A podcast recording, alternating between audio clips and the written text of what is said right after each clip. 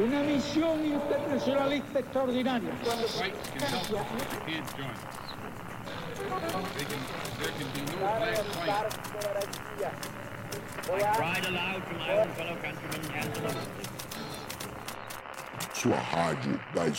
can't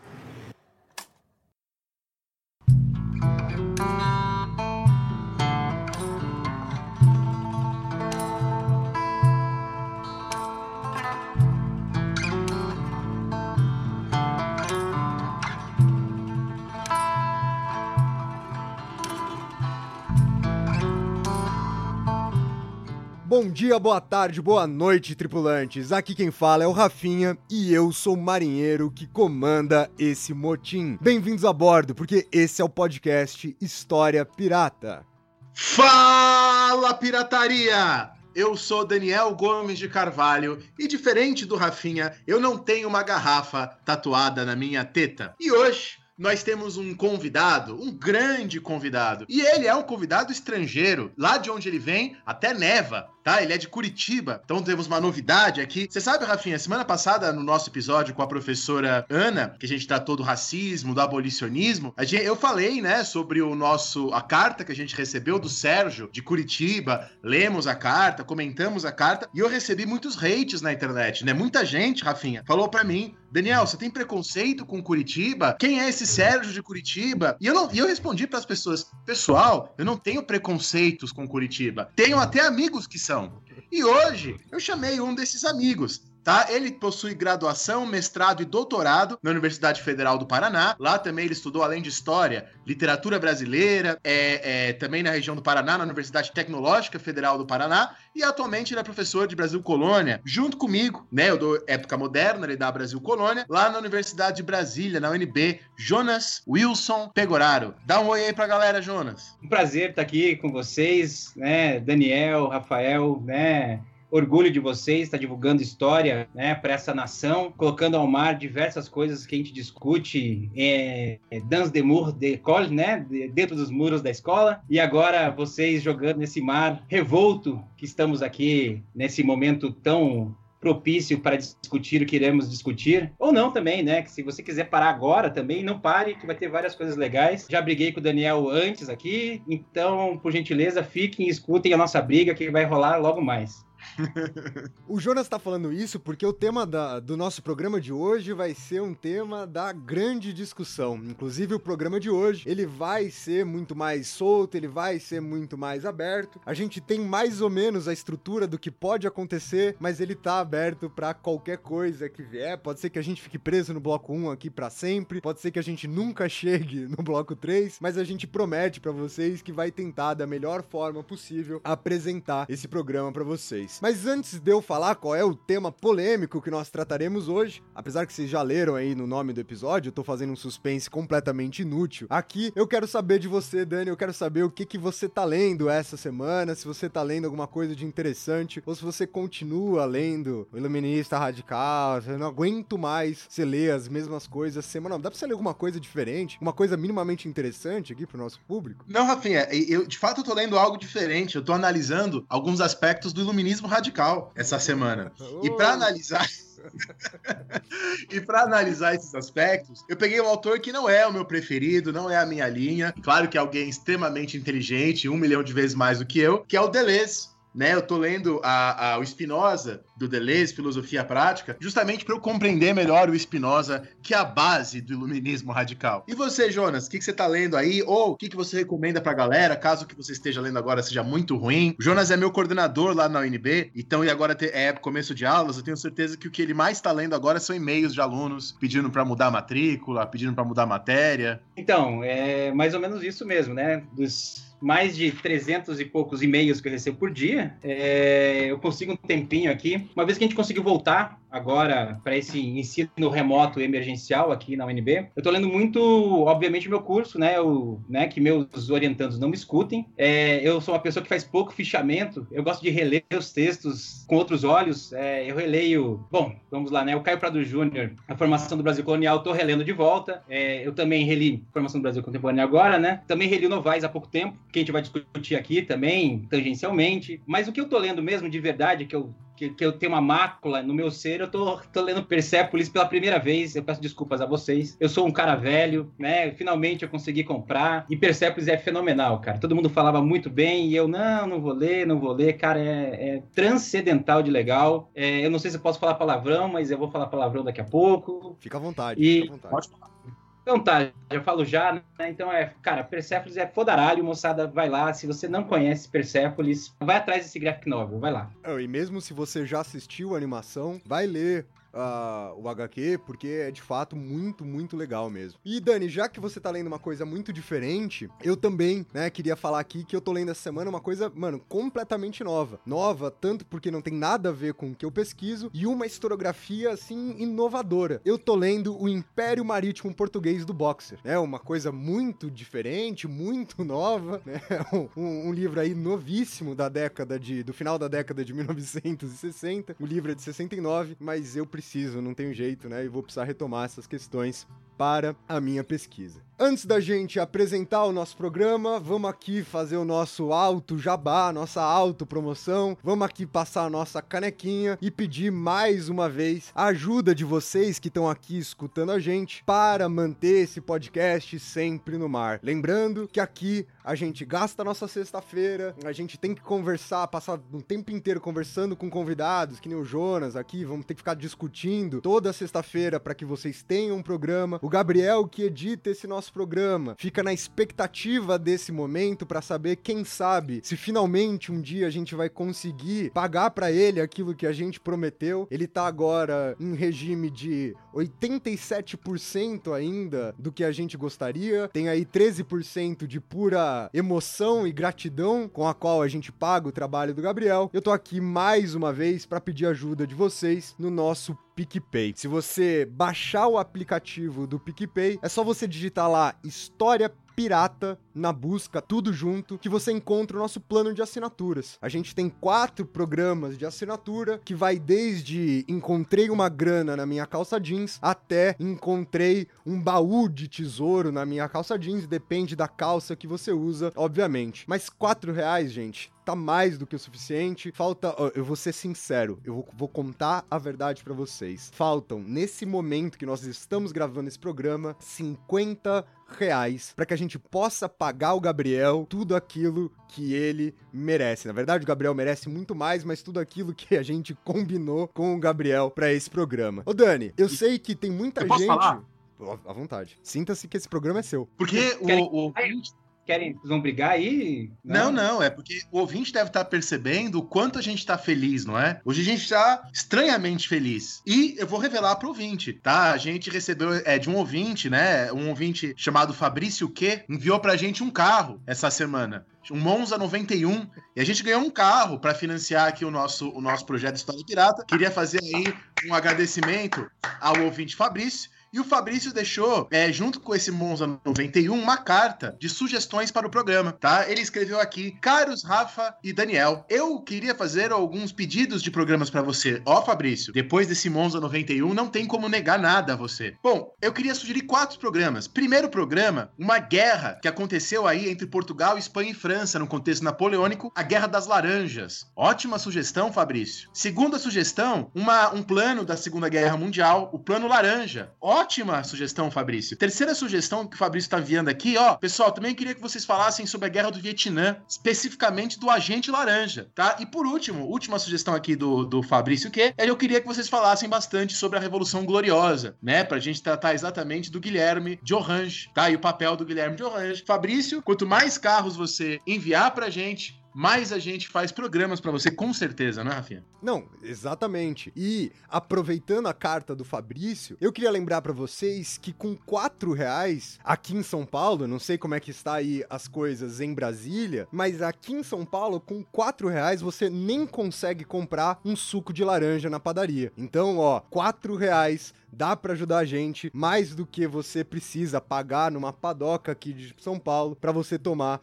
um delicioso suco de laranja para ouvir esses programas que Fabrício Q está sugerindo aqui para nós. Então vamos começar o programa de hoje? Eu vou aqui finalmente apresentar para vocês esse polêmico tema, que é o, o, grande mote da discussão, que é a gente pensar se a culpa do Brasil ser o que ele é hoje é realmente do período colonial, se a gente tem marcas da colonização e se estamos de fato até agora levados por essas marcas, carregando essas marcas, carregando essas heranças. Eu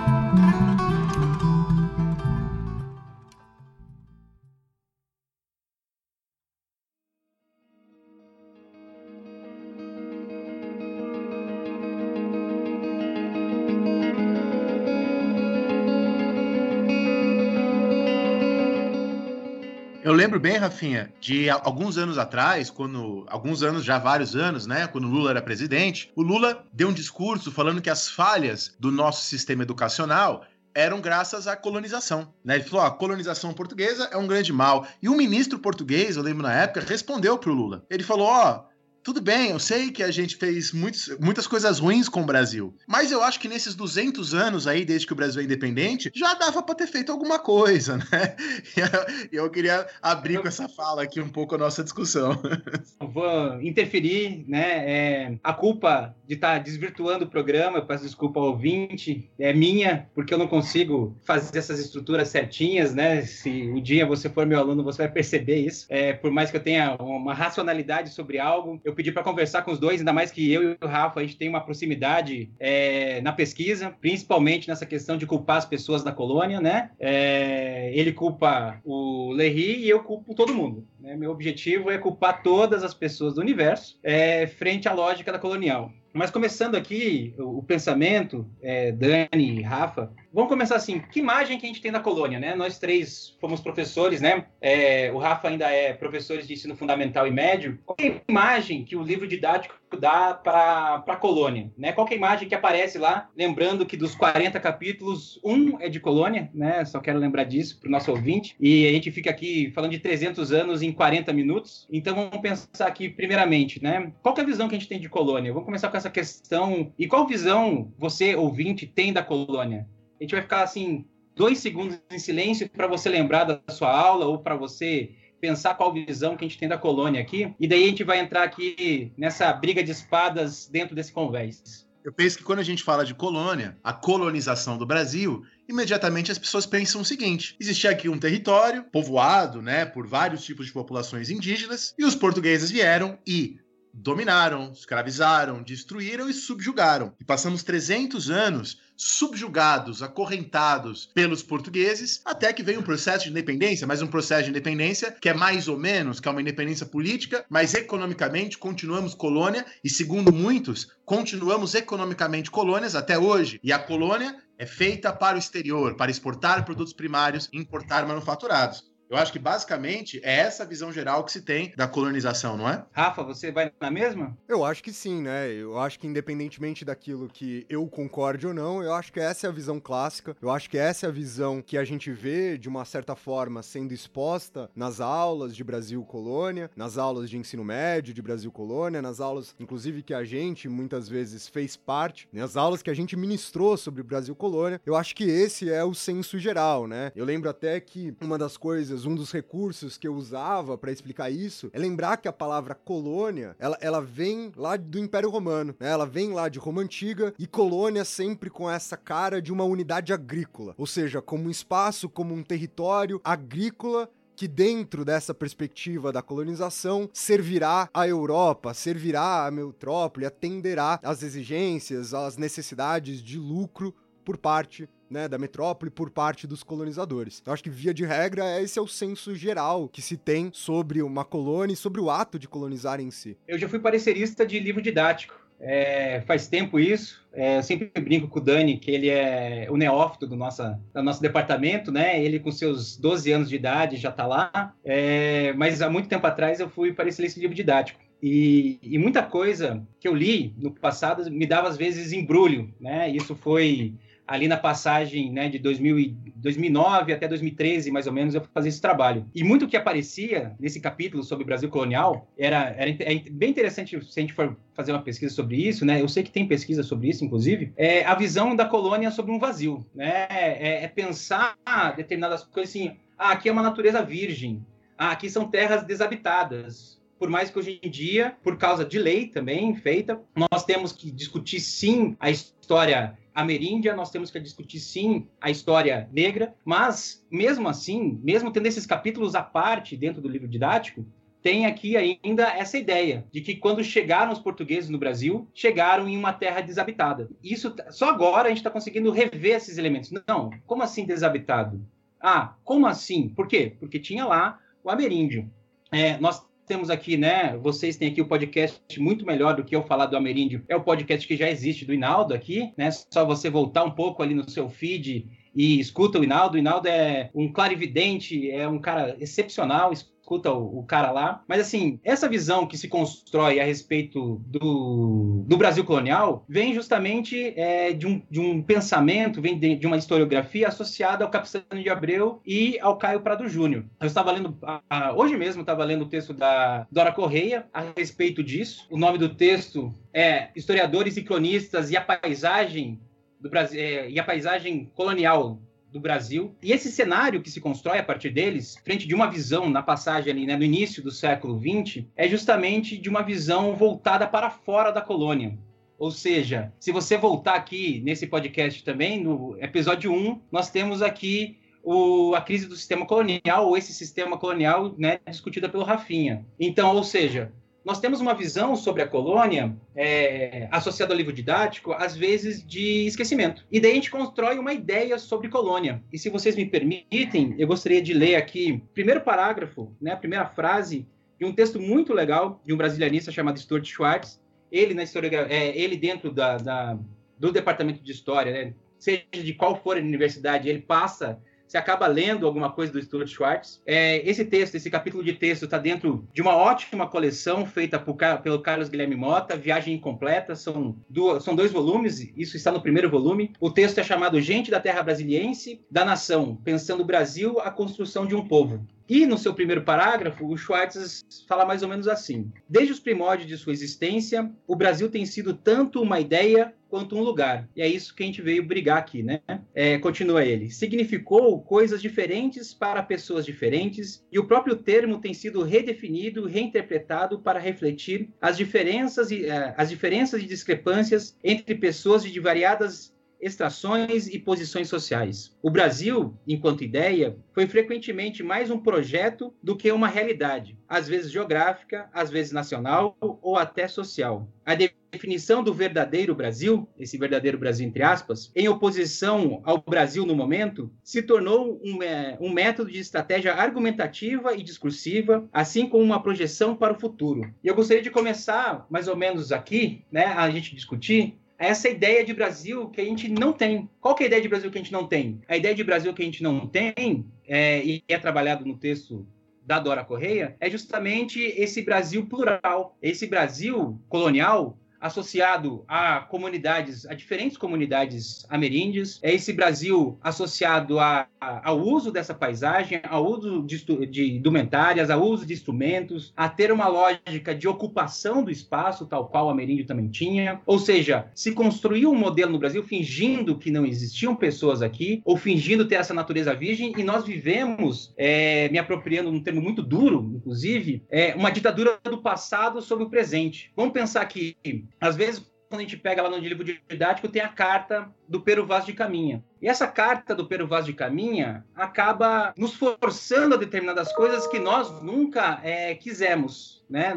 Forçando determinadas coisas que nós nunca, sere nunca seremos. Eu acho que, a, talvez uma coisa que a gente possa parar para pensar é justamente isso, né? Nós nunca seremos Europa, nunca seremos nossa estrutura, nosso passado, nossa formação de nação é totalmente diferente. E lá na Carta do Caminha, que também tem um vídeo, não me engano, do Rafa, aqui no, no, no podcast, né, lá no Instagram, na verdade, essa Carta do Caminha é meio, meio forçado em cima da gente, falando assim, pô, o brasileiro, o brasileiro não, né? Ele tá falando da terra de, de, de, de Veracruz, ele não tá falando do brasileiro, né? Mas é uma terra que plantando tudo dá isso é uma. É, é, complicado a gente pensar isso. Aqui plantando tudo dá mesmo, mas a nossa visão sobre esse, esse Brasil colonial, essa visão que nós construímos, nós somos aquilo que esses cronistas europeus construíram sobre a América Portuguesa, construíram sobre o Brasil colonial, eu não vou ficar discutindo historiografia América Portuguesa, Brasil colonial, eu vou me dar uma liberdade aqui para falar Brasil entendendo o Brasil como um fator geográfico, tal qual o Schwartz observou ali. Nós não vivemos essa, essa questão, essa impressão assim, de que nós estamos devendo para com o passado, e daí já colocando uma outra espetada aqui, né? Como construir também uma ideia, ou melhor dizendo, uma história do Brasil é, sem o processo de colonização? Ou seja, nós vamos aqui brigar sobre uma culpa do passado, porque a gente tem uma idealização sobre esse passado. Esse passado ideal, acho que a primeira coisa que você, ouvinte, tem que saber é que ele não existe nós construímos ele. Esse passado, ele, é, você jogando suas frustrações para lá, ah, porque eu poderia ser, ter sido colonizado por franceses, ah, eu poderia ter sido colonizado por holandeses, eu poderia ter sido colonizado por ingleses. Meu querido, você não foi. Você não foi. Você foi colonizado por portugueses, o processo de colonização existiu, e como que a gente vai construir isso, é, ou como é construído isso historiograficamente, a gente pode discutir aqui. Mas um fato também que a gente tem que ter, né, plena visão que a gente tem que ter aqui é que nós temos uma dívida com o passado, sim. Nós temos uma dívida com o passado associada à Constituição de 1824, nós temos uma dívida do passado associada à, à Constituição de 1891, na qual usurpava da população diversos direitos, e essa dívida com o passado ela existe. Mas culpar o seu passado ou não exorcizá-lo, talvez seja uma coisa que a gente possa discutir aqui. Levando para uma, uma discussão talvez um pouco mais ordenada do que assim meu devaneio, como que vocês enxergam aqui a carta do Pero Vaz de Caminha, Rafa, Dani, como que a gente pode é, observar a partir dessa carta e daí falar da colonização e falar dessa colonização portuguesa através de uma estrutura é, jurídica administrativa, que é justamente o meu mote. É, a partir da carta, vocês não sentem isso ou vocês já exorcizaram esse passado? Eu acho, Jonas, que tem algumas coisas aqui que são bastante importantes e que fazem parte diretamente da minha pesquisa, como você bem mencionou. E eu acho que a primeira coisa que a gente tem que pensar, e não só sobre a Carta do Caminho, mas sobre uma, uma série desses relatos, né? Entre eles o que eu estudo, do Jean Delery, essas crônicas de viagem, que eu acho que é um ponto fundamental que você tá falando que vai usar Brasil no seu sentido geográfico, mas como até mesmo no seu sentido geográfico no século XVI é uma questão complicada. Então, assim, quando Jean Delery vem pra França Antártica, ele tá na Baía de Guanabara. Ele não tá no Nordeste. Ele não tá falando sobre os indígenas. Ele tá falando sobre os tupinambás. Então, ainda são recortes geográficos muito pequenos, né? Muito curtos. Então, a gente tem, no, no meu caso aqui do Jean Delery, né? A gente tem uma perspectiva de um protestante, de um protestante francês, sobre um recorte geográfico muito pequeno, disso que a gente concebe como Brasil hoje, carregado de um imaginário, carregado de uma expectativa, não só europeia, mas também de uma expectativa francesa, mas também de uma expectativa protestante, também de uma série de coisas. Acho que a mesma coisa vale para a Carta do Caminho, né? Ainda que seja obviamente uma idealização, é uma idealização feita a partir de um, de um recorte muito pequeno do que a gente chama de Brasil hoje. Eu acho que se a gente não levar essas coisas em consideração, fica muito difícil, inclusive, partir desses pressupostos das idealizações. Uma outra coisa que eu acho fundamental é como, por exemplo, essas narrativas de expectativas, elas tomam um rumo completamente diferente quando eles encontram Potosí, né? Então, assim, a partir da descoberta de Potosí, a expectativa de que a América fosse um grande grande Peru, né, de que a América fosse uma grande mina, ela também vai mudar muito as formas com a qual a Europa idealizará a América, a Europa vai pensar todos esses processos, né? Eu recentemente estava lendo o Visões do Paraíso do Sérgio Buarque e, e, ele vai falar justamente sobre isso, né? Ele vai trazer muito, muito dessas expectativas e como essas coisas elas também se transformam a partir das suas geografias, a partir das suas localidades, a partir de como esses contatos, de como essas pequenas descobertas, seja de minério, seja de interesses, tudo que planta dá e, e assim por diante, mas como isso vai depender de pensar os espaços aqui dentro. Um dos pontos fundamentais, e a, a, gente até vai falar disso mais tarde, mas é como a gente abandona a geografia nesse processo, né? De como a gente abandona as regiões para tentar imaginar o Brasil. E me parece hoje algo que não pode ser mais indissociável. A gente tem que entender essas expectativas de Brasil, essas ideias de Brasil, a partir das suas especificidades geográficas. E isso me parece um grande problema, até hoje, para a historiografia, né? A nossa dificuldade de lidar historicamente com esta ideia. E aí não é só um problema do grande público, é da historiografia como um todo, com esta ideia geográfica, territorial. Não sou um especialista em Brasil colonial como vocês, mas eu me lembro daquela passagem do Sérgio Buarque de Holanda, quando ele diz que o Brasil colonial é caracterizado pela diferença e pela indiferença, né? Se as partes que compõem o que a gente hoje chama de Brasil colonial são muito diferentes e muitas delas indiferentes entre si, como é que a gente vai pensar em a culpa é da colônia, sendo que não havia uma colônia comunidade tal qual a gente entende hoje. E aí, é, a gente estava discutindo antes de começar o programa, o meu, foi meu professor de dessa matéria de Brasil Colônia, eu tive aula com ele no mestrado, o professor Jobson, chamava né, a, a, esse, esse mundo aqui, envolvendo o Brasil Colônia, de Império Tripolar, né, para falar África, Brasil e Portugal, como uma coisa só. Eu lembro, né, dos textos do Alberto da Costa e Silva falando exatamente como muitos gestos, muitos comportamentos das pessoas que vivem na costa do Brasil e na costa da África são tão parecidos, né, gestuais que a gente nem imagina. Então, tudo isso para ajudar a gente a repensar esse território. Como é que você fala que a culpa é da colônia, sendo que na verdade, se a gente for pensar a colônia, a gente não pode separar Brasil e África, sendo que se a gente for pensar a colônia, há regiões que hoje são Brasil, mas que não tinham é, é, integração, diferença e indiferença diferença? A gente tem que botar essas questões. E como o Jonas falou muito bem, é, isso é uma questão muito importante para as nossas aulas, mesmo na universidade, é, a história é o que ela foi, não o que a gente gostaria que ela fosse, tá? Então eu gostaria, talvez, de ensinar a história do Brasil ignorando a Europa. No nosso podcast passado, um dos nossos podcasts passados, a gente falou sobre o liberalismo do Brasil. E ficou claro como as primeiras constituições do Brasil foram profundamente influenciadas pelos liberais europeus. Você não vai entender a história do Brasil, goste você ou não, queira você ou não, se você não entender os liberais europeus. Pode, você pode criticar, você pode não gostar, tudo bem,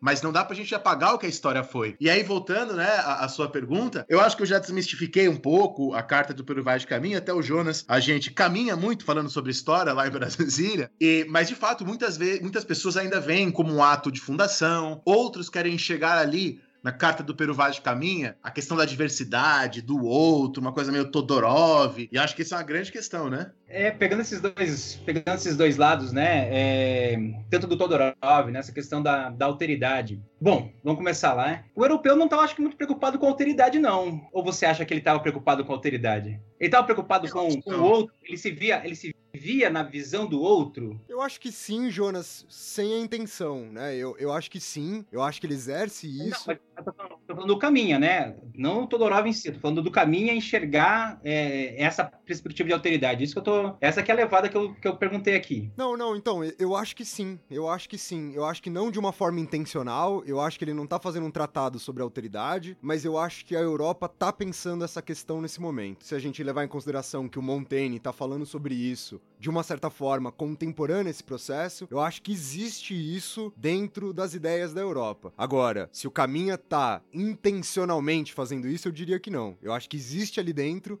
mas não como uma intenção de perceber, de respeitar. Mas eu acho que isso tá dentro do campo das ideias da Europa nesse momento. Eu fico pensando nessa capacidade nossa de, de criar conhecimento, ou nossa capacidade de criar fatores de inteligibilidade, né? Utilizando o termo é, bonitinho. Então, quando a gente coloca numa categoria essa capacidade ativa, né, de, de falar, ah, é tal coisa, ou tinha isso, ou, ou há alteridade ali, ou não há alteridade ali, é uma visão que eu estou dando, eu, historiador, estou dando para a Carta do Caminho. Né? Essa intencionalidade eu acho muito difícil colocar na história a respeito de processos diferentes, ou melhor dizendo, de relatos diferentes, documentos diferentes. Né? Se, a gente pegar, se a gente pegar o relato do Hans Staden, né? essa configuração é justamente, são configurações mentais as quais você tem fator relacional. É aquela coisa assim, dos portugueses chegando no Congo e falando que ali tinha um rei né? Sendo que essa perspectiva de, de, de, reinado, essa perspectiva de império, essa perspectiva de ter um rei ou não ter um rei, são questões justamente de inteligibilidade para os próprios portugueses. É eles que olham ali e enxergam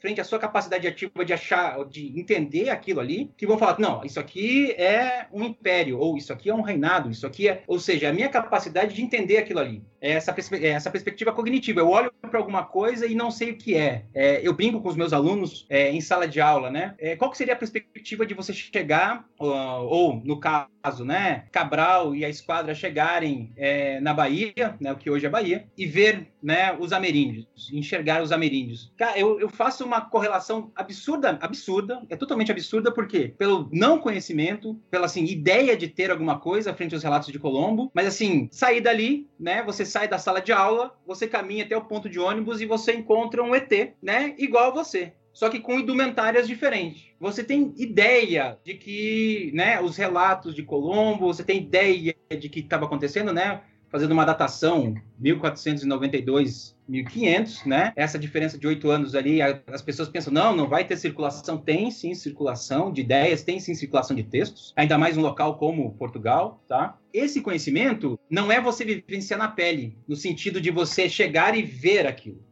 não sabe qual a reação daquele agrupamento, você não tem ideia do, que, que, seria essa colônia. Ao mesmo tempo, né, e puxando essa ideia do, do, do, título que foi construído aqui também, né, da culpa da colônia, é, é culpa em relação a quê? A nossa a nossa perspectiva de, de querer ser mais, de querer ser mais o quê? Eu quero ser europeu, eu quero, né? Eu, eu dei aula num colégio em Curitiba e vários alunos no intervalo ali, né, nas férias de inverno, saíam de, de Curitiba, porque estava muito frio, para viver o verão europeu, né? E daí viviam a sua civilidade no verão europeu. E é muito legal que chegavam e falavam para mim assim: "Ah, professor, lá eu não preciso, lá eu não preciso, é, como é que é? Pular, catra, pular catraca não, é pagar. Pagar, é. Não é que eu não preciso pagar, você pagava e não tinha catraca, essa é a questão, né? Não tem a catraca ali, eu posso viver a minha civilidade né? Eu não preciso pagar e tal, não sei o que. Eu falei, pô, que legal, você vive a sua, sua civilidade lá e pula a catraca aqui, né? É, lá, você, lá você vai no museu e aqui você não sabe nem o que, que era o Museu Nacional. Né? Quantas pessoas iam para o Museu Nacional e quantas pessoas iam para o Louvre, né? Se você coloca em estatística isso, você vai ver que muito mais brasileiro ia para o Louvre do que ir no Museu Nacional. É, é difícil a gente pensar isso frente a uma construção em relação ao passado. Frente a uma construção a falar, ó, é, a culpa é por causa da escravidão. Cara, a escravidão tem uma culpa. Pode falar palavrão aqui? Pode, pode. Obrigado. A escravidão tem uma culpa do caralho, né? Obviamente tem, frente à construção histórica que se, que se deu no Brasil a partir de 1500. Só que, ao mesmo tempo, nós temos uma inabilidade do brasileiro, enquanto brasileiro, no século XIX e XX, de olhar para o passado e falar assim: ó, fiz essa merda aqui e tem sim que ter uma reparação a respeito disso. Outra coisa que eu falo de sala de aula a respeito de escravidão também, é, e nas discussões que existiam, é a respeito das cotas raciais, né? Que, existe, que, que, que sempre volta e meia nós temos que nos defrontar em sala de aula e alguém fala, não, mas eu não escravizei ninguém, não, eu tenho, não tenho culpa a respeito disso e tal. Daí todo mundo fala, ah, mas é, cota racial tem que ter um tempo, né? Daí sempre, sempre alguém fala. E sempre eu falo assim: tá certo você, você tá certo, tem que ter o um tempo, então que seja o tempo da escravidão. Pode ser? 300 né? anos de cotas raciais e pronto, tá resolvido. Sabe, é, é, uma levada aqui de construção, de pensamento, de, de, Brasil como ideia, que me faz, às vezes, é, me defrontar com determinadas coisas muito caras para nós, né? Por quê? Nós não somos um povo cordial essa construção e essa ideia de ser um povo cordial, né, tal qual o escrito do Sérgio Buarque de Holanda, que nós enraizamos, não, a gente é bem visto, a gente é bem quisto. A gente não é, cara. Não é. Só a gente viveu uma pandemia para ver isso. Mas, Jonas, quando, quando o Sérgio Buarque de Holanda fala em cordial, é o cordial vem de cordes, que significa coração. Então, é o cordial no sentido não de bondoso, né? Não de generoso, mas no sentido de uhum. extremamente sentimental. E isso tem a ver com o homem com o qual o Sérgio Buarque de Holanda estudou na Alemanha, que é o Max Weber, né? O Max Weber tem o conceito de ação social afetiva. E é, e é isso que o Sérgio Buarque está dizendo, que o Brasil, o brasileiro, ele age muito pelos afetos, né? Então, assim, você vai numa padaria lá na França, é bonjour, monsieur, todo dia. Aqui no Brasil, pode ser bom dia no primeiro dia, mas no outro dia já é e aí, João, e aí o Corinthians. Quer dizer, uma criação de familiaridade em todas as relações, uma familiarização das coisas que tem a ver tanto às vezes com uma coisa amável, quanto com uma coisa violenta. E essas coisas estão juntas. Então, é, eu não vejo a cordialidade do Sérgio Buarque, né, o capítulo 6, o Raiz do Brasil, como uma visão do brasileiro como benéfico, mas é do brasileiro como sentimental. E nesse sentimental, a violência e o afeto estão muito ligados. Eu estava ouvindo com meu irmão aqui na minha casa, né? Eu vim aqui para São Paulo ficar um tempinho com a minha família na pandemia. E aí a gente estava ouvindo aquela música. Ô Antonico, vou te pedir um favor, né? Quer dizer, é o favor. O favor parece que eu estou te dando uma coisa, mas eu estou tornando você dependente de mim. É de uma violência extrema, uma cultura do favor, de criação de dependências. Eu, eu penso o Sérgio Buarque por aí e, e eu acho que há uma cordialidade no brasileiro. Eu acho que essa cordialidade está enraizada em questões econômicas, mas eu penso que sim. E aí temos uma discordância. Ah, temos duas aqui, uma, uma minha com o Rafa, outra minha com você. Mas, cara, é porque você tem um coração, tem um coração bom, bicho. É, o entendimento do, o entendimento do Sérgio, perfeito. É, não, quem sou eu para discordar de Daniel Gomes de Carvalho, né? né o ícone, da, é a estrela maior que, que irradia as minhas noites de caminhada, né? Vou apenas seguindo a sua luz. A questão aqui da, dessa perspectiva de cordialidade, mas ela é, é deturpada ao longo do tempo, porque essa ideia sai de uma ideia de academia, sai de uma ideia de Sérgio Buarque, ou como a gente chama ali dos três porquinhos, né?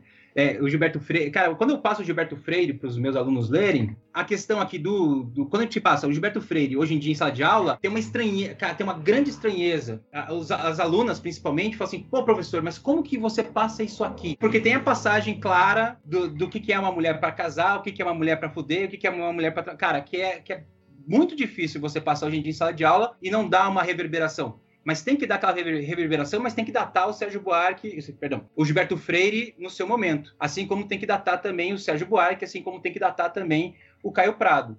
Mas nessa construção é, da cordialidade, ah, mas é assim, é amável, né? É emotivo. Cara, você pode ser o emotivo por mal também, né, Daniel? Você pode ser o emotivo para ser o sacana bom dia na padaria outro dia, daí no, no, dia seguinte é, pô, tá vindo o Daniel de volta aqui comprar pão, o que, que esse gordo quer fazer aqui, entendeu? É, eu não sei da onde que você tira essa ideia de, de que, ah, é, eu quero ser, eu quero ser bacana com essa pessoa. Porque, cara, friamente, né, dentro de uma lógica pessimista também, dessa construção também de formação de nação, que a gente está tangenciando aqui, é uma perspectiva, assim, se a gente colocar numa racionalidade, o brasileiro é bem, bem difícil. Eu ia falar uma outra palavra um tanto quanto mais né? Mas assim, é bem difícil. Porque daí a gente, né, tava conversando anteriormente, né, a respeito da política do café com leite e tal. Daí a gente tava conversando, né, antes da gente começar a gravar, essa questão assim de, cara, das pessoas da elite brasileira querem se proteger. A própria lógica, né, da Constituição de 24, né, de 1824, da Constituição de 1890, cara, é, é de proteger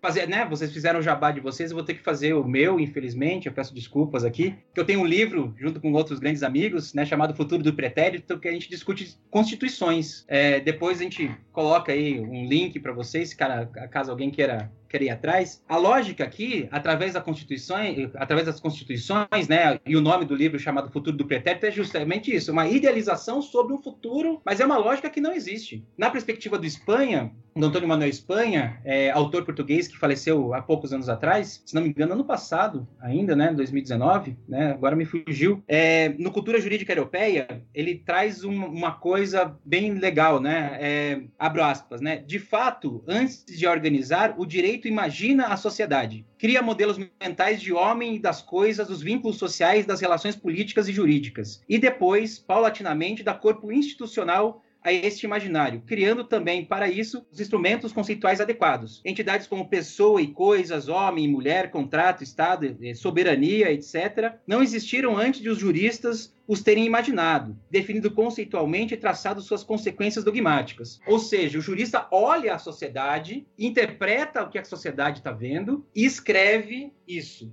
pensando aqui, é, já puxando mais, mais para o século XIX do que propriamente para um Brasil colonial, para ver como essa culpa da colônia é muito é, é muito fácil você jogar lá para trás isso. É, é, é, diferente, porque essa, esse fator de pensar a sociedade foram os juristas brasileiros do 19, foi a Constituição do 19, que foi na construção da nação que isso, que isso se deu. Ah, mas a culpa está lá na colônia porque eu poderia ter sido colonizado por, outra, por outro agente. Meu amigo, vá ver as é, vai ver as ilhas da América Central. Né? O Daniel, né? Eu vi a aula do Daniel sobre Haiti. Cara, vai ver o Haiti.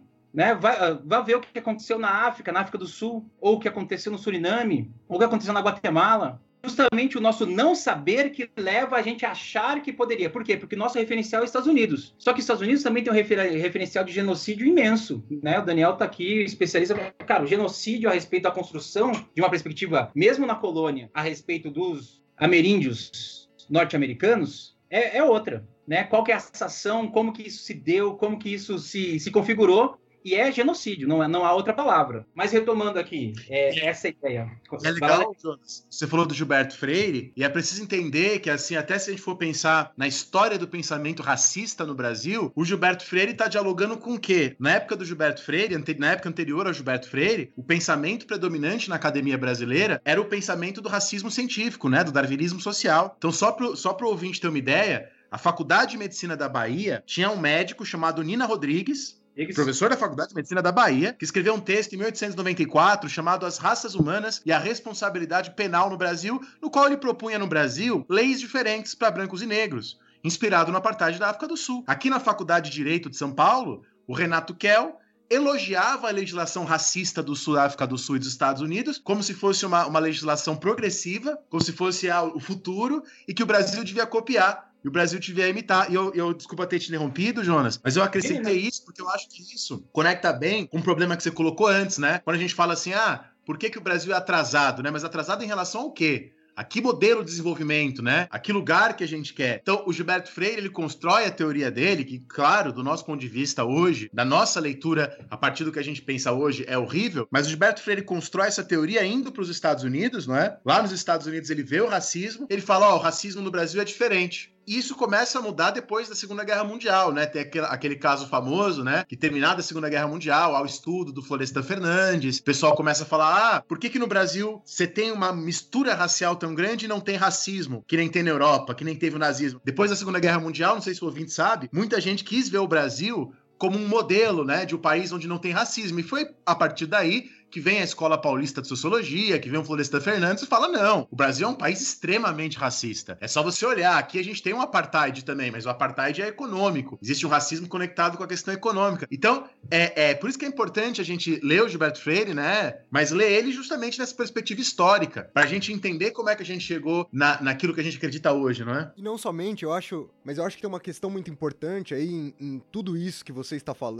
falando, inclusive a gente retornando pro começo do, do nosso nosso assunto, que é em relação às expectativas, né? Eu acho que a questão das expectativas o tempo inteiro ela tá pautando e ela vai continuar pautando essa nossa discussão. O Jonas bem levantou a questão das expectativas jurídicas que vão formar essa nossa nação. A gente não pode esquecer, por exemplo, da, da própria expectativa de nação, né? Quando o Benedict Anderson escreve Comunidades Imaginadas, ele tá levantando essa ideia das expectativas, eu acho que com muita força. Eu acho que, de novo, a gente não tem como deixar de ser Brasil sem a gente imaginar imaginar Brasil. Apesar dos problemas, dessas expectativas, apesar dos problemas dessas imaginações, a gente forma uma nação, a gente forma um país a partir delas. E, de novo, é outro ponto. A gente não tem como desfazer isso. A gente já imaginou, isso já foi feito e a gente é também fruto dessas imaginações, a gente também é fruto dessas expectativas que dialogam com a nossa geografia, que dialogam com a nossa natureza, que dialogam com as pessoas, que dialogam com os ameríndios e tudo isso que a gente está falando, né? Eu recentemente li o Frutas do Brasil, que é um, um texto clássico aqui da virada do 17 para o 18, que também fala sobre a riqueza do Brasil, faz uma defesa de como o açúcar é uma coisa especial especial, de como a cana-de-açúcar é uma coisa incrível, de como o Brasil é incrível porque a cana-do-açúcar é incrível. Óbvio que eu tô resumindo pra caramba aqui, sintetizando pra caramba, mas como essas expectativas, elas o tempo inteiro estão sendo formadas e como a gente também é fruto, né, dessas expectativas. A gente não tem como desfazer elas também. É, eu acho que esse é um ponto importante. Assim como a gente não tem como dizer, não tem como contar uma história do Brasil sem pensar a colonização, sem pensar a Europa, eu acho que não existe mais história do Brasil sem pensar essas expectativas.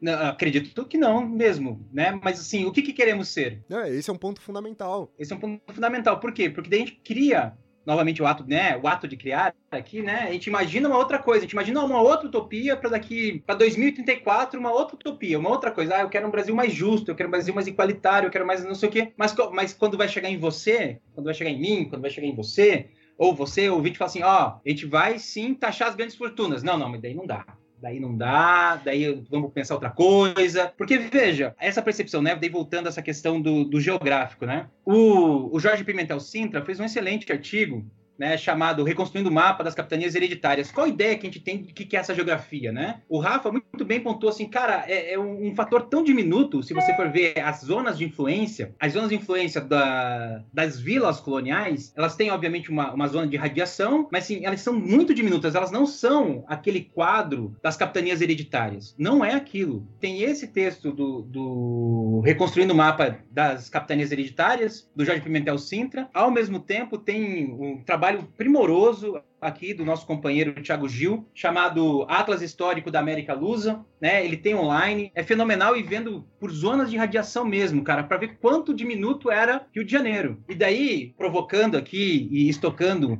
é, os, dois, os dois rapazes da USP, temos essa percepção, às vezes, muito grande, né, dentro do Novaes, é, eu lembro muito bem do, do, concurso público que eu fiz aqui para passar e me perguntaram do Novaes e a resposta que eu dei é que a gente não tem coragem de fazer hoje o que o Novaes fez, né? Que é justamente criar um modelo, cara. E às vezes, lendo lá o Novaes, é, que obviamente vai me fugir o nome do texto clássico dele agora, né? Crise do sistema colonial. É, é Brasil e Portugal na crise do antigo sistema colonial. Isso aí, né? O professor de colônia esquecendo o nome do título, mas eu esqueço sempre, tá? Essa ideia de formação fora da colônia, né? Eu, obviamente tem é muito importante essa questão econômica, tal qual o, o, Dani chamou a atenção, só que ao mesmo tempo daí a gente pede de perspectiva outros elementos da, da dinâmica colonial que se dava dentro do Brasil. É, até foi o próprio Thiago Gil que me chamou a atenção uma vez, né? A gente estava conversando aqui, ele falou assim, às vezes a gente tem essa imagem é, da grande lavoura, da plantation, 200, 300 escravos, e daí chega a hora do almoço, o que, que os caras vão comer? Açúcar? Percebe isso? Cara, tem aqui uma estrutura, uma dinâmica própria dentro da América Portuguesa, dentro do território, para dar subsistência a essas pessoas. Ou seja, o Brasil ele tem várias relações. Uma delas é justamente no Atlântico Sul. O Brasil não é formado, não é feito no Atlântico Sul, mas ele tem sim respaldo, né? ele tem uma estrutura dele ali fora, dentro, dentro, dentro dessa lógica trabalhada pelo Novaes. A gente não pode perder de perspectiva, dentro dessa história atlântica, Angola, Moçambique, Costa da Mina. A gente não pode perder de perspectiva o tráfico de escravos que existia a partir do Rio de Janeiro com, é, com o Caribe. A gente não pode perder de perspectiva, por exemplo, a subsistência, né, as rotas de subsistência que vinham do sul da colônia de São Pedro, ou da capitania de São Pedro, subindo né, com os muares para revender.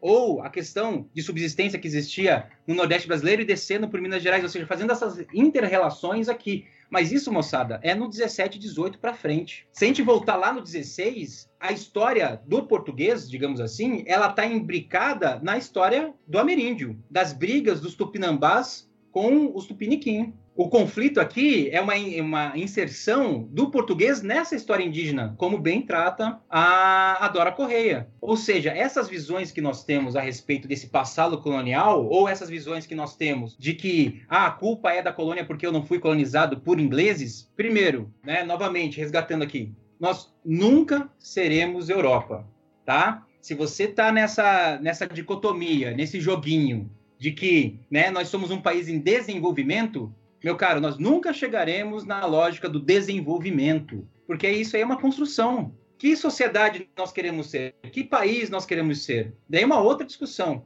Mas a, jogar lá para trás, jogar na colônia. Ah, a culpa é da colônia? Eu defendo na colônia. Né? A colônia é um local totalmente violento, totalmente inóspito. Mas assim, não quero né, passar pano para a colônia, não é isso. Mas assim, só colocar que é lá a culpa, também a gente tem que colocar várias reticências nesse processo de construção, nesse processo do que, que será essa colônia. Até mesmo porque, Jonas, eu acho que tem um ponto que reforça o tempo inteiro, e eu sei que eu tô sendo chato batendo nessa tecla, mas me parece um negócio muito fundamental. Geograficamente, o que, que é essa colônia? Né? Geograficamente, essa colônia ela é muito rasa pensando no território Brasil hoje. Eu até vou, vou levantar um, um, uma pergunta aqui para vocês, o Dani eu acho que vai saber falar. Só pra gente colocar um contexto, a formação do Brasil mesmo, é, quem fez né, o mapa, o traçado do mapa brasileiro, só se finalizou na metade do, na metade do 20. Isso né? Só para a gente ter uma, uma, um panorama a respeito aqui sobre esse aspecto geográfico, que o Brasil sempre foi isso, né? Teve um conflito muito grande, é, tem um texto da Durnikoff a respeito disso, para, para a formação do Brasil e para manter a unidade da, é, das províncias, foi justamente ter a escravidão, ou seja, tem que ter vários cuidados no aspecto político aqui. Desculpe te interromper, Rafa. Não, eu acho que você, inclusive complementou o questionamento que eu vou levantar. Eu acho que, por exemplo, assim, talvez uma grande diferença, obviamente que não a única, mas quando a gente pensa as diferenças coloniais entre os Estados Unidos e o Brasil,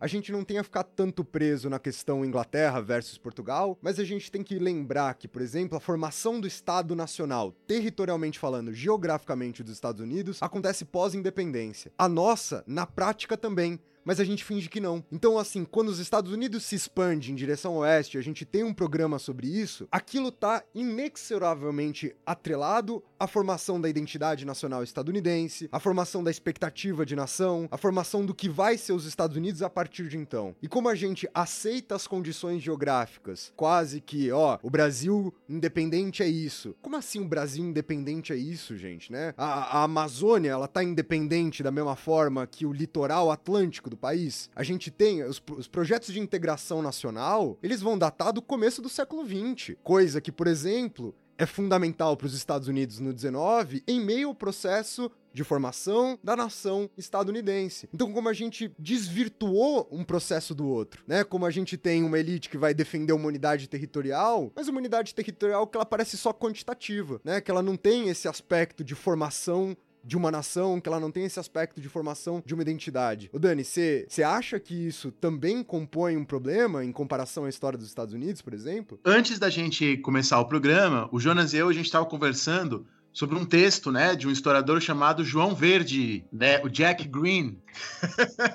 Só que é Green com N no final, tá? Com, com N no final, desculpa. E o nome do texto do Jack Green, que a gente estava conversando, Tradições de Governança Consensual na Construção da Jurisdição do Estado nos Impérios Europeus da Época Moderna na América. E, e bom, é, o Jack Green, ele tem uma posição que eu acho bastante interessante, que é mostrar as continuidades nos Estados Unidos pré-independência, nas 13 colônias, e nos Estados Unidos pós-independência. E nesse contexto, o Jack Green tenta mostrar e ele, ele termina esse texto que eu estou citando falando isso, como a colonização, é, e claro que ele pensa próprias, as próprias 13 colônias, ele pensa em contexto global. Ele pensa as 13 colônias junto com Bahamas, junto com a Jamaica, que também eram colônias inglesas, né? O pessoal gosta de comparar, olha, os Estados Unidos são ricos, o Brasil é pobre, porque um foi colonizado pela Inglaterra, outro foi colonizado por Portugal, mas Bahamas, Jamaica, também foram colonizadas pela Inglaterra. E a, e a Jamaica, sistema de plantation, etc. Assim como né, a Martinica foi colonizada pela França, a Guiana, Suriname foi colonizada pelos holandeses. E, pegando inclusive esse dado que eu estou estudando para vocês, o Jack Green tenta mostrar como a colonização portuguesa nas Américas, em sua estrutura político-administrativa, não é assim tão diferente né, das outras colonizações. Né? Ele começa o texto falando da riqueza das nações, no Adam Smith. Lá na Riqueza das Nações, o Adam Smith fala sobre a liberdade dos colonos. Né? O Burke, o Edmund Burke, o conservador, ele criou a expressão a negligência salutar, né? A saudável negligência que era a, a colonização das 13 colônias. Aí vem o pessoal, né, que fala em colônia de povoamento, aquela coisa 100 anos atrás que o pessoal ainda falava. Só que hoje, nos últimos tempos, o Jack Green coloca isso, as pessoas estão vendo como a, na colonização havia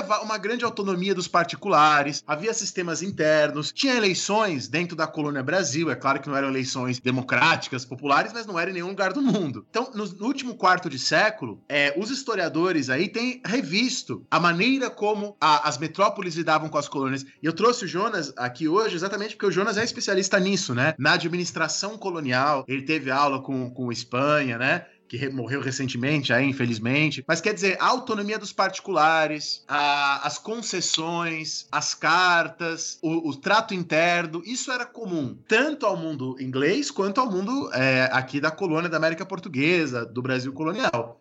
Tá? Você tinha escravidão, tanto no Caribe, quanto no Brasil, quanto no sul dos Estados Unidos. E aí eu acho que o Jonas quer falar coisa sobre isso, né? Eu posso falar coisas sobre isso, mas eu não quero fugir da pergunta do Rafa, porque senão ele vai falar assim: ah, não tá falando, né? Cara, eu concordo com, em gênero, número e grau, como falaria antigamente, a, a, sua ponderação, Rafa, nessa questão. Mas como que a gente vai conhecer esse território sem esses aspectos de inteligibilidade mentais que nós construímos? E essas, esses aspectos são justamente aspectos é, europeus como que você delimita esse espaço, como você faz esse espaço, que é bem diferente do que, que seria essa, essa territorialidade para o ameríndio, né? Essa questão de espaços fechados, né? Ou limites fechados. É bem diferente num sertão da colônia sobre uma lógica de fronteira aberta, digamos assim. Ou seja, não tem como você é, é, pegar esses pontinhos e irradiar e pensar como o Brasil, né? Por mais que eu fale geograficamente Brasil, cara, são é bem pontual, né? Se a gente colocasse, né, vamos lá no mapa feito pelo Thiago Gil, cara, são pontinhos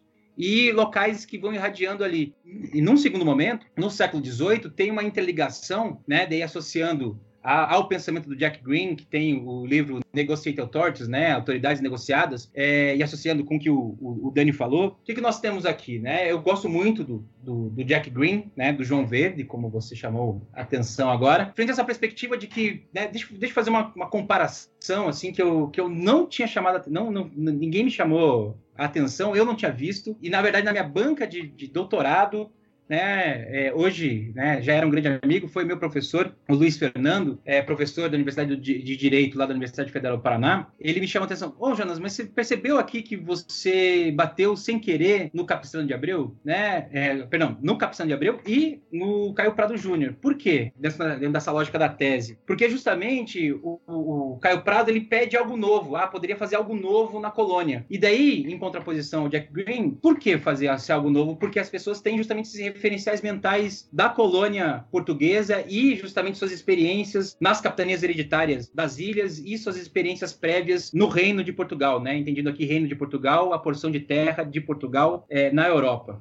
Esse pensamento aqui, é, por que, eu vou fazer algo diferente se eu tenho aqui uma estrutura de capitania, é, perdão, de Câmara Municipal? Ah, eu vou fazer uma Câmara Municipal, daí tem um Rocio em volta, essa área do Rocio é uma área comunitária a todos, dentro da Câmara vai ter determinadas pessoas, os homens bons, eles que vão fazer as nossas diretrizes, né? Vou chamar de diretrizes para ser mais simples aqui. É, daí vai ter, né? Dentro dessa lógica, vou, vou fazer uma, uma vou escalonar para me desmentir logo mais, né? Temos as câmaras municipais, acima das câmaras municipais tinham as ouvidorias, mas não é correlato, né? Um fator correlato direto. Acima das uh, ouvidorias nós temos os tribunais de relação. Daí já no reino nós temos outro tribunal de relação, nós temos o Conselho Ultramarino, até chegar no desembargo do Passo né, que tem um texto, que tem a tese de doutorado do José Sutil, é, excelente tese de doutorado, inclusive, é, sobre o desembargo do passo, daí tem a graça régia. O que, que nós temos aqui? Ah, a lei fala uma coisa, a lei portuguesa fala uma coisa, né, seja é, principalmente aqui para o que eu tratei, as ordenações filipinas ou as consultas ou outro fator, né? A lei fala uma coisa: você fez, algum, fez alguma bobagem, saiu da câmara,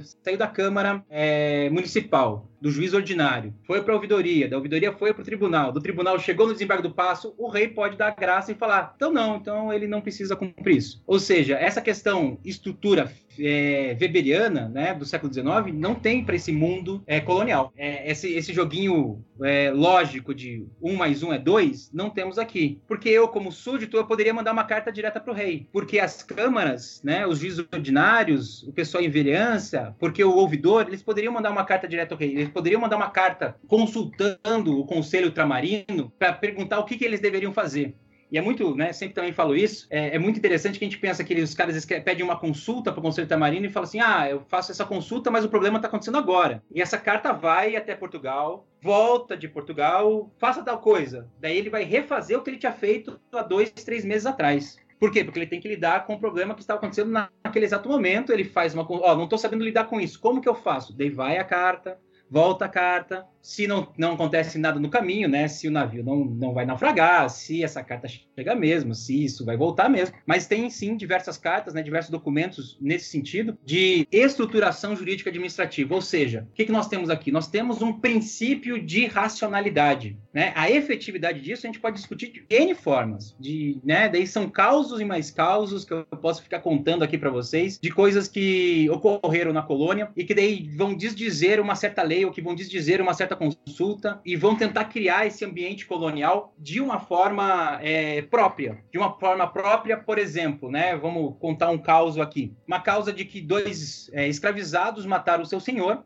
dentro de sua propriedade, e daí vai lá uma diligência, esses escravos são presos e são levados né, pelo meirinho para, vou chamar, cadeia da cidade. E daí os filhos desse senhor descobrem que o pai morreu, eles vão lá na cadeia e matam esses escravizados. O que acontece aqui? Um conflito jurídico administrativo de que eles não tinham o direito de matar esses escravos. Por quê? Porque ele estava fora do ambiente da fazenda. É aquela ideia do Stuart Schwartz, cada um na sua lei, ou não? Mais ou menos, mais ou menos, não é cada um na sua lei, né? É que dentro do seu espaço, né? Se a gente for, né? Se você quiser pegar a herança do direito, né? Dentro, é, você pode voltar até o Império Romano, né? Mas assim, dentro do seu, da sua fazenda, do seu, é, agora me fugiu o termo, né? É, é Paterfamilias? family. Ai, me fugiu Seu a palavra domínio? mesmo, desculpa. Seu Do seu domínio, chama assim, né? Dentro do seu domínio, seu oikos, é. Você tinha, assim, obviamente, uma liberdade, inclusive, sobre o corpo do escravizado, né? Isso, isso é inegável. Mas, ao mesmo tempo, daí o conflito jurídico do que eu estava contando é, se dá justamente porque a administração régia vai processar esses dois porque mataram os escravos que eram deles, né, frente a uma lógica de herança, só que eles estavam em outro local. Ou seja, a gente constrói aqui uma ideia do que, que seria esse aspecto jurídico administrativo, do que, que seria isso na colônia. O que eu estudei pra, é, principalmente foram determinados sujeitos, né, chamados ouvidores, né, lembrando lá, tem a Câmara Municipal acima da Câmara Municipal tinha as ouvidorias. É, eu estudei as ouvidorias de São Paulo e de Paranaguá, ou seja, duas ouvidorias entre várias que existiram. Há um livro muito bom do Nuno Camarinhas também nessa, né, sobre os administradores do Império. E esses ouvidores, né, eu trato como dois momentos. Eles lá em Portugal, né, ou eles lá no Reino, e eles na América Portuguesa, que são dois momentos distintos. Como que ele constrói as suas sociabilidades lá em Portugal para conseguir essa graça régia, né? É, essa mercê de vir para a América Portuguesa e como que eles desenvolvem aqui, é, como eles desenvolvem aqui a, o seu trabalho. E é muito, é muito louco que a outra visão e outro ideal que tem na colônia é a respeito de que o cara vem, o cara vai ganhar dinheiro, o cara vai é, conseguir escravos, vai revender esses escravos, o cara vai, vai minerar e vai voltar para Portugal. Não, não tem essa perspectiva tão clara assim, não.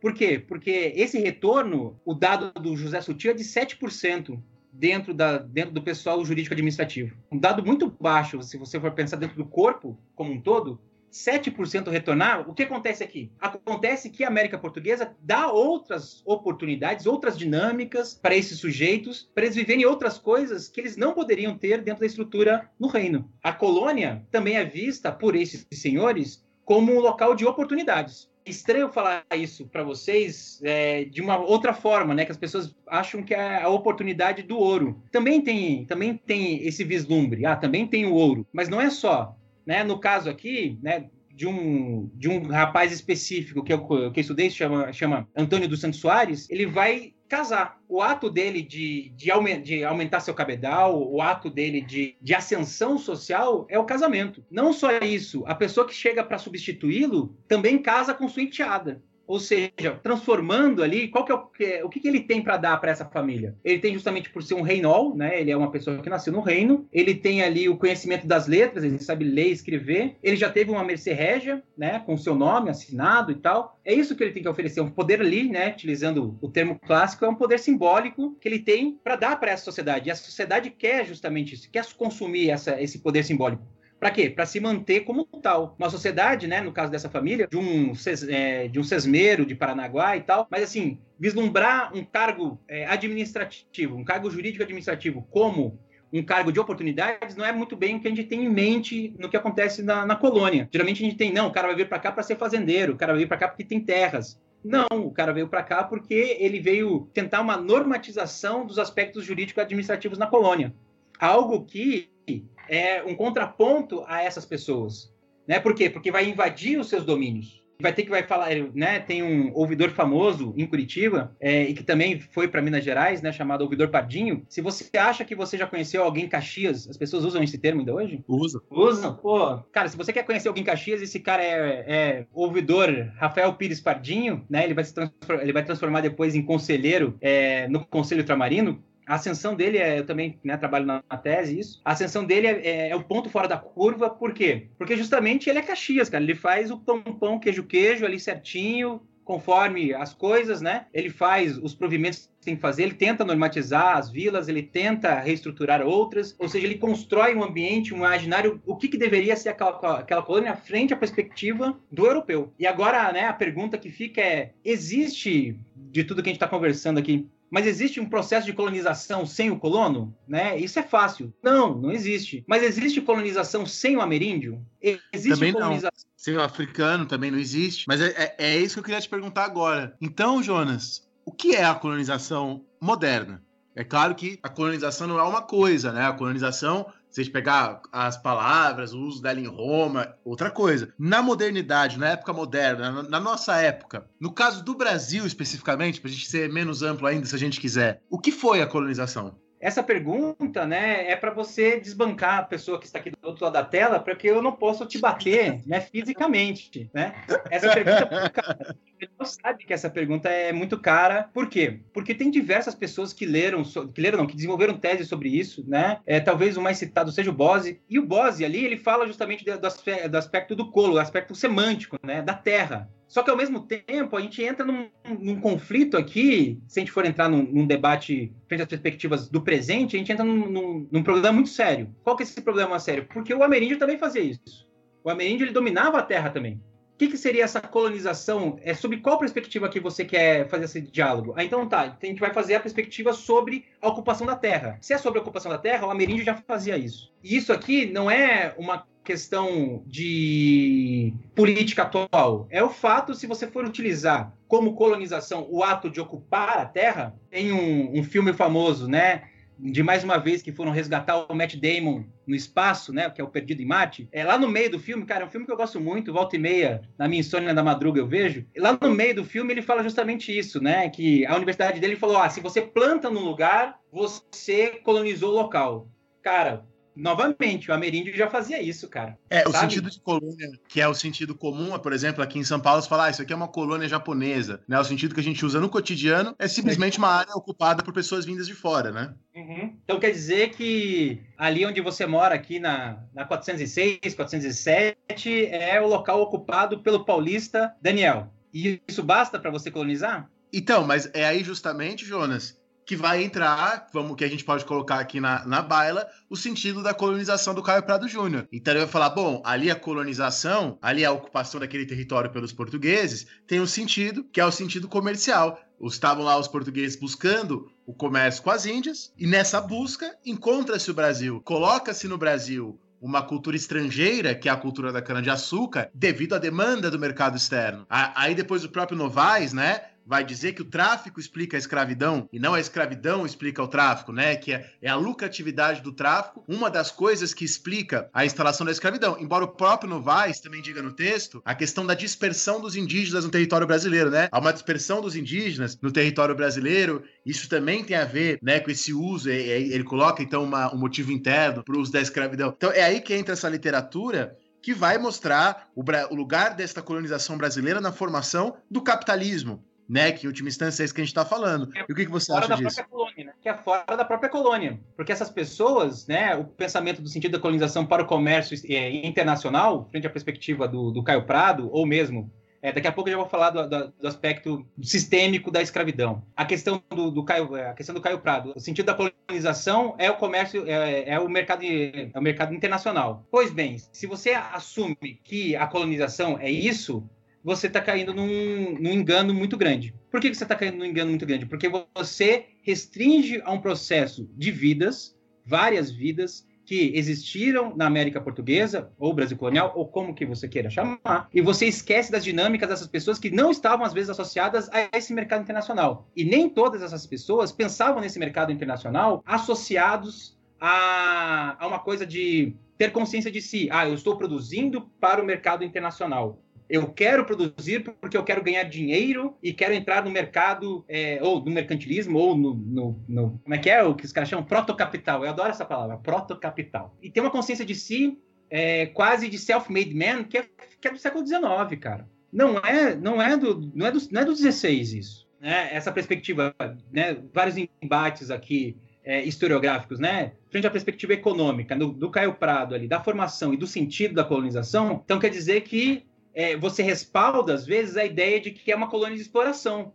Sendo que né, há um vídeo de vocês falando que não é. Não é uma colônia de exploração. Não tem essa perspectiva é, apenas ou breve a respeito de que é só isso. Ó, lá, é, lá é povoamento porque as pessoas povoaram e ficaram. Aqui é exploração porque as pessoas voltavam. Acabei de falar para você que não, cara. As pessoas não. Essa perspectiva de ir, é, as pessoas, as pessoas irem, e daí elas enriqueceram, daí que elas vão fazer mesmo. Daí que elas vão fazer o comércio, elas vão fazer o comércio que daí a gente chama no ensino fundamental e médio de comércio triangular, mas não comércio triangular que a galera conhece associado à América do Norte, mas sim um comércio triangular associado aqui. Nós, né, África é, Oriental e Portugal. Na lógica aqui, nessa construção de sentido, você quer dar sentido por quê, Daniel? Você quer dar sentido porque você quer criar uma inteligibilidade, você quer criar um entendimento sobre aquilo. Ah, o entendimento da colonização da perspectiva dos portugueses, porque o Caio Prado em nenhum momento adentra o sertão, ele para ali, né, aquela faixa de terra é, Bahia, digamos assim, né, aquela faixa de terra é, Rio de Janeiro, cara, próximos ali, né, não entra numa lógica de sertão e desenvolve. É, um parênteses, aquele capítulo do Capistrano de Abreu, no capítulo sobre história colonial sobre sertão, é uma maravilha, né? Assim, para pegar um clássico sobre o sertão. Não sei se você concorda com isso, mas eu lembro que eu li esse capítulo e achei maravilhoso, fiquei super impressionado na época. Né? Não, para ler, para ler e se vislumbrar a respeito disso, eu acho ótimo. Né? Mas ao mesmo tempo, para você é, falar assim, o que não foi, né? Porque assim, cara, é um imaginário, cara, um, um vazio, ah, não tem ação humana aqui, o índio só se esconde. É estranho a gente, né? Cara, esses caras têm que ser lidos. Ponto. Caio Prado tem que ser lido, Capistrano tem que ser lido, para justamente a gente poder é, enxergar aqui coisa assim de, pô, não é isso, cara.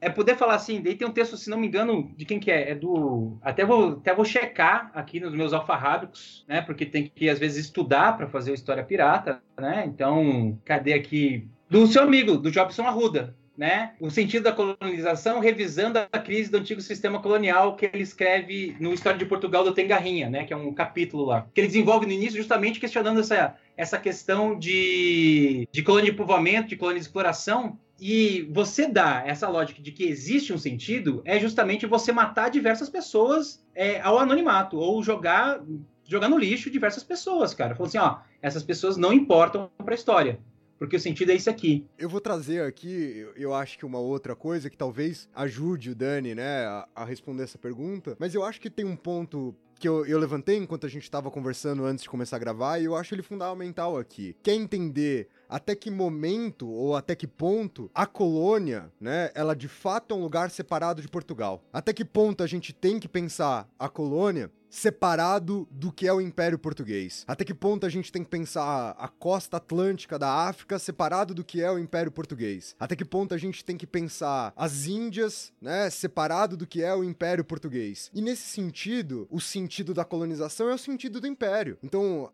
essas regiões, elas funcionam em prol do império. Até mesmo no, no, no dado que o Jonas levantou sobre a, a taxa de retorno, né, das, dos colonos a Portugal. Eu me lembrei, Jonas, não, não, sei se você já leu, mas do. Eu até mencionei recentemente aqui no História Pirata que eu tava lendo, do Diego do, do Diogo do Couto. Né, do soldado prático. Né, no, no Diogo do Couto, no soldado prático, ali é um relato né, de um soldado tomado de ressentimento, é, é, meio autobiográfico, é o próprio Diogo do Couto, no fundo, né, na personagem desse soldado, reclamando do funcionamento administrativo das Índias em Portugal. E quando ele reclama do funcionamento das Índias em Portugal, ele faz isso porque ele entende que as Índias é parte do império. Então ele fala assim: ó, esses problemas que eu vejo acontecer nas Índias são problemas dos portugueses. Esses problemas administrativos, essa corrupção, né? E ele vai aponta a corrupção dos governadores, são problemas de Portugal. E ele vai ainda trazer um outro ponto que eu acho fundamental, que é esses governadores vão para as Índias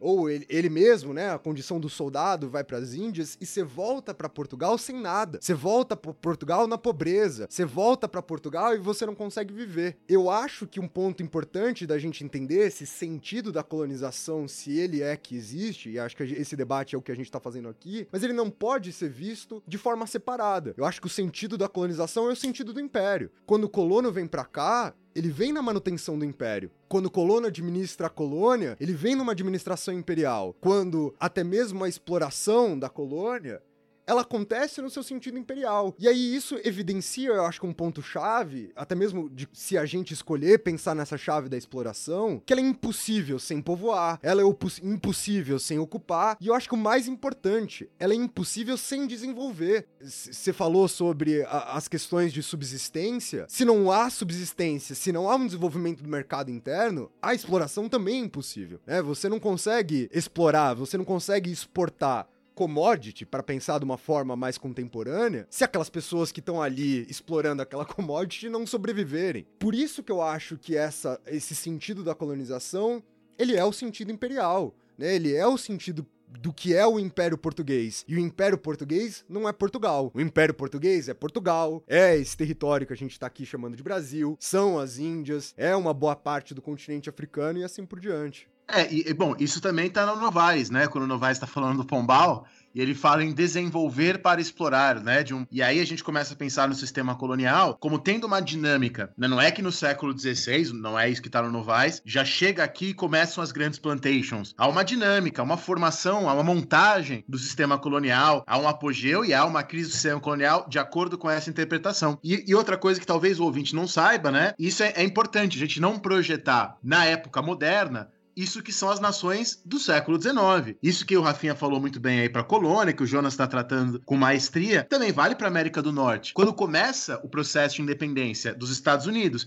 e mesmo às vésperas da independência dos Estados Unidos, a demanda dos colonos era ter no parlamento inglês uma representação. Então não é que eles queriam é, é, ter algo mais, ser bem tratados, eles queriam ser inglês, continuar sentindo-se, continuar sendo tratados como ingleses. E qual é a resposta do governo inglês aos colonos? Colonos. E ela é verdadeira. A resposta do governo inglês é: proporcionalmente, vocês aí nas colônias, no que hoje são os Estados Unidos, né? O que hoje é a costa leste, né? Dos Estados Unidos, vocês aí são mais representados que os ingleses, são mais representados que os irlandeses, são mais representados que os escoceses. Isso é verdade. De fato, eles tinham uma representação maior do que a de outras partes do Império Inglês. É isso que está em jogo durante a independência do que depois a gente vai chamar de Estados Unidos da América. Um problema entre ingleses a princípio, e é nessa disputa que começa-se a falar em separação. Mas veja, a, a declaração de independência é em 4 de julho de 1776. Ora, em dezembro de 1775, o George Washington não falava em independência. O primeiro a falar independência, um dos primeiros a falar independência é um inglês, que é o Thomas Paine. Claro que eu ia falar dele em algum momento do programa,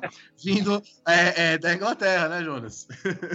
Grande Thomas Paine. Pô, é do, do caralho. Vamos, vamos lá, né? Eu concordo contigo que daí é outra chave, né? Que daí o sentido da colonização não é o sentido do Caio Prado Júnior para a, a finalidade X do, do, do mercantilismo sendo bem redundante e bem simplista, tá? E sim a chave do império, é, trabalhado já há um tempo né, na historiografia. E daí a gente entra em conflito aqui, dentro dessa questão do ato de escrever a história, de como que a gente retira esses elementos de colonização. Às vezes a gente fica pensando assim, ah, então a gente tem que, escrever, a gente tem que escrever pensando numa outra chave, mas como que você faz isso? Como que você retira, né, tanto o processo de exploração ou o processo de opressão, né, nossa, nossas angústias do presente em relação ao passado, como que você retira isso para construir uma nova história, digamos assim, né? Não uma nova história na perspectiva do livro famoso, mas assim, uma perspectiva de criar uma nova leitura sobre esse passado, uma leitura que é, dê significado tanto para o ameríndio, tanto para o aspecto feminino, tanto para o africano, tanto para todas as minorias,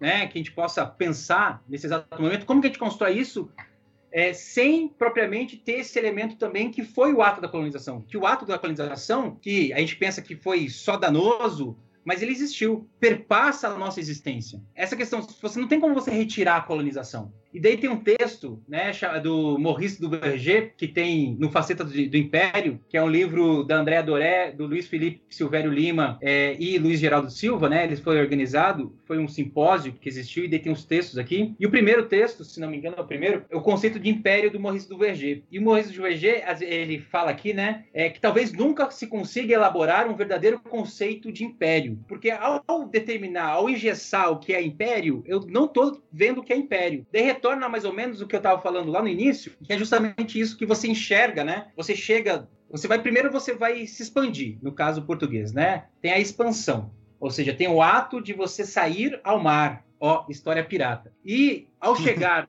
em determinado local, é, você vai o quê? Você vai por verossemelhança é, ou por mimesis, né, utilizando o termo, por verossemelhança, você vai enxergar ali e vai falar assim, porra, isso aqui é o Império.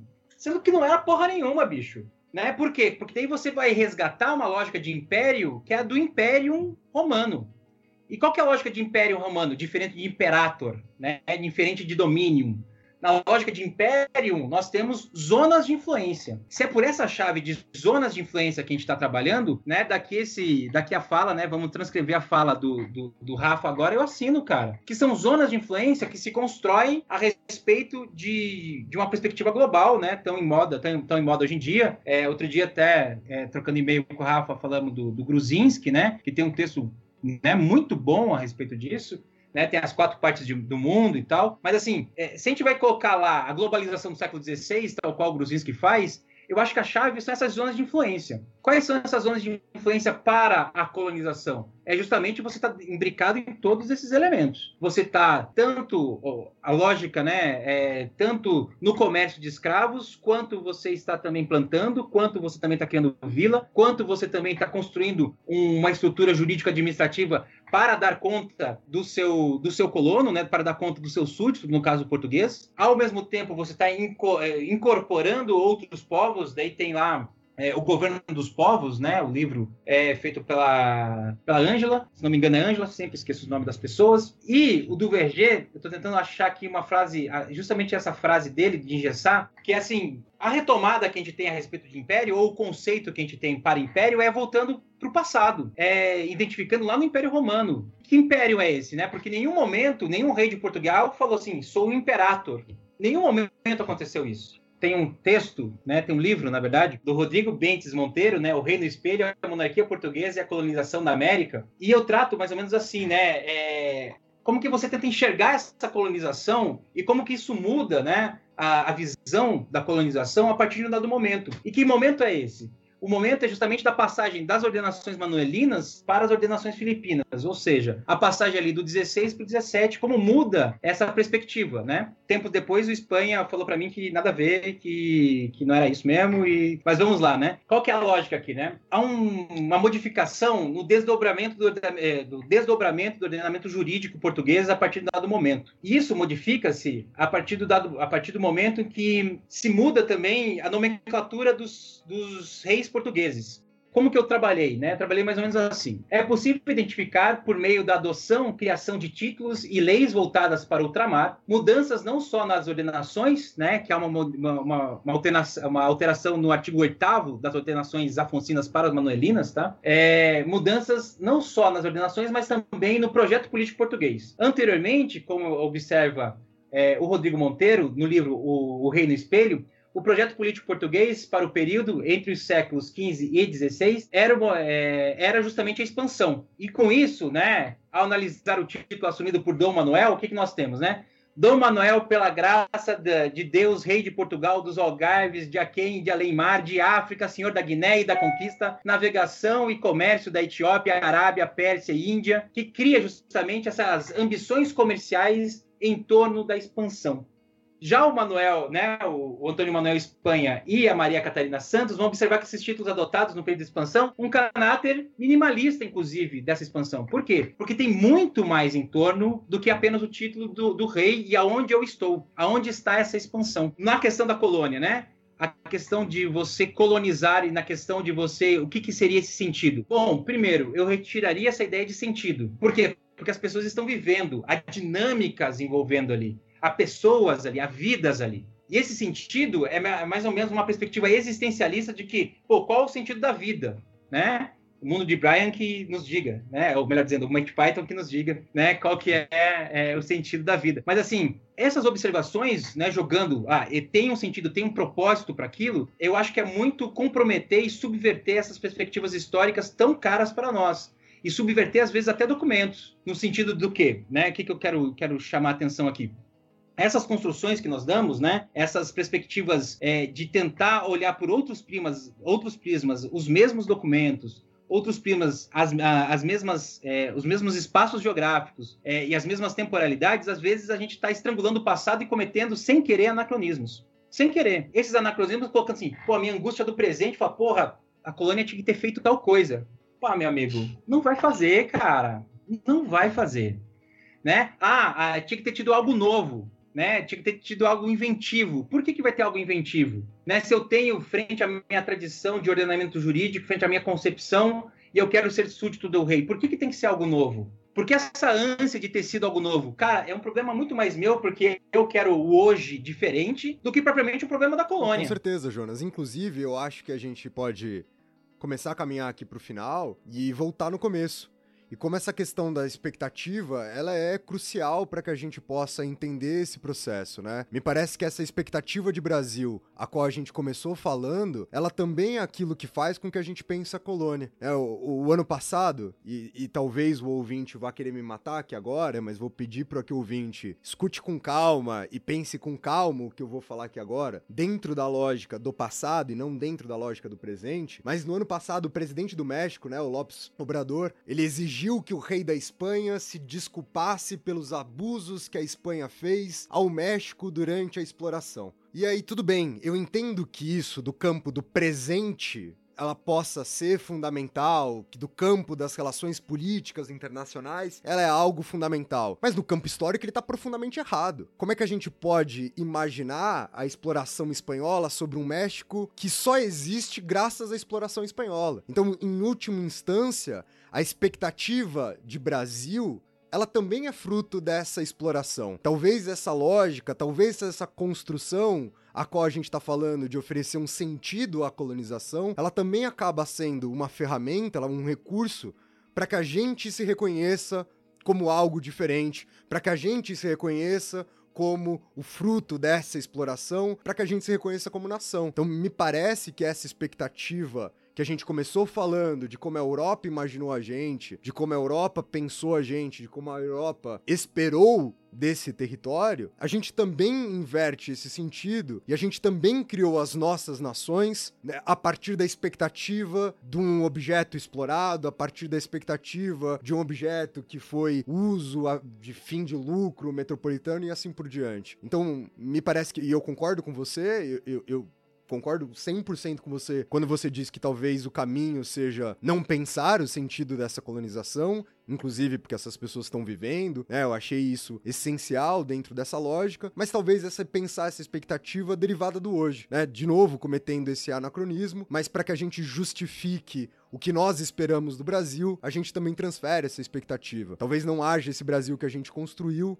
sem a expectativa da exploração voltando na, na pergunta se há, se há colonização sem o ameríndio, ou se há colonização sem o africano. Se a gente voltar nessas duas questões, né, é, adiantando a minha prova para os meus alunos é, aqui, hum. né, que geralmente eu faço essas questões para eles, é uma, é uma pergunta muito difícil, né, porque assim, porque não, não tem como você pensar colonização sem o ameríndio no século XVI, por exemplo. Não tem como você pensar numa, numa colonização sem o africano no século XVI, XVII, XVIII. E aqui eu acabei, né, Agora, nessa minha frase, eu acabei de cometer um erro muito grave, que é o mesmo erro que existe nos livros didáticos, que é o quê? O aparecimento do ameríndio lá na colonização, na chegada dos portugueses, e daí esse ameríndio some do livro didático, ele reaparece três, quatro séculos depois, com o verdadeiro brasileiro na construção da República do Brasil. Diferente do que eu fiz aqui pensado, né? Porque, assim, não existe colonização sem o ameríndio no 16, 17, 18 e 19. Se a gente for pensar numa, colonização da interiorização da metrópole a partir do século 19 e políticas para isso, não existe, não existe colonização sem, sem essas pessoas. E essa colonização no sentido do quê? No sentido de plantio. Essa colonização no sentido de ocupação de espaço. Essa colonização no sentido de que você está dentro de um mesmo ordenamento jurídico. E que ordenamento jurídico é esse? É desse império esse império que é uma construção, né, uma chave interpretativa para você entender esse momento histórico. E esse momento histórico que você não pode tirar Angola, que você não pode tirar a Índia, que você não pode tirar Moçambique, Rios do Sena, que você não pode tirar a Costa da Mina. É, há pouco tempo eu li um texto, ou estava escutando até um podcast, se não me engano, de como que era o português a língua, né, a, a língua mesmo da costa africana para o comércio, né, no 16. Ou seja, é, essas grandes conexões, essas redes de interconexões são importantíssimas para a gente entender essa colônia. E o ato de entender é justamente exorcizar, digamos assim, não culpabilizar. Né? Essa culpa que nós jogamos para o passado é um problema muito mais nosso de que, ah, eu poderia ser diferente se as pessoas no passado fizessem diferentes. sorry, né? Desculpa aí, eu estou pedindo desculpas em nome da colônia, mas assim, é, tem muito a ser feito, tem muita dívida que tem que se pagar em relação ao passado. E, e esse ato de exorcizar vai demorar, vai demorar a minha vida, a vida dos meus filhos, a vida dos meus netos, a vida dos meus bisnetos, porque, cara, é um processo muito lento. Né, é, é, essa, essa exigência nossa, né, uma coisa que a gente, é, para finalizar, né, e levando para uma finalização, e deixando uma outra problemática, talvez para um outro dia, como que a gente sai da chave do Volmartius, né, de como se escrever uma história do Brasil, como que a gente retira o Volmartius dessa, dessa querela, se até hoje ele é colocado na baila aqui para ser discutido, não só discutido, mas vamos pensar uma outra forma de escrever a história do Brasil sem essas perspectivas do rio caudaloso ser o europeu e seus afluentes ser o africano e o ameríndio. Como que a gente vai estruturar uma história é, ampla e uma história que entre todo mundo e que seja responsável com sua metodologia? É, é, uma coisa muito cara hoje em dia e que eu discuto é justamente qual que é a, qual a perspectiva, né? É, que perspectiva que a gente dá hoje em dia para a pesquisa histórica, né?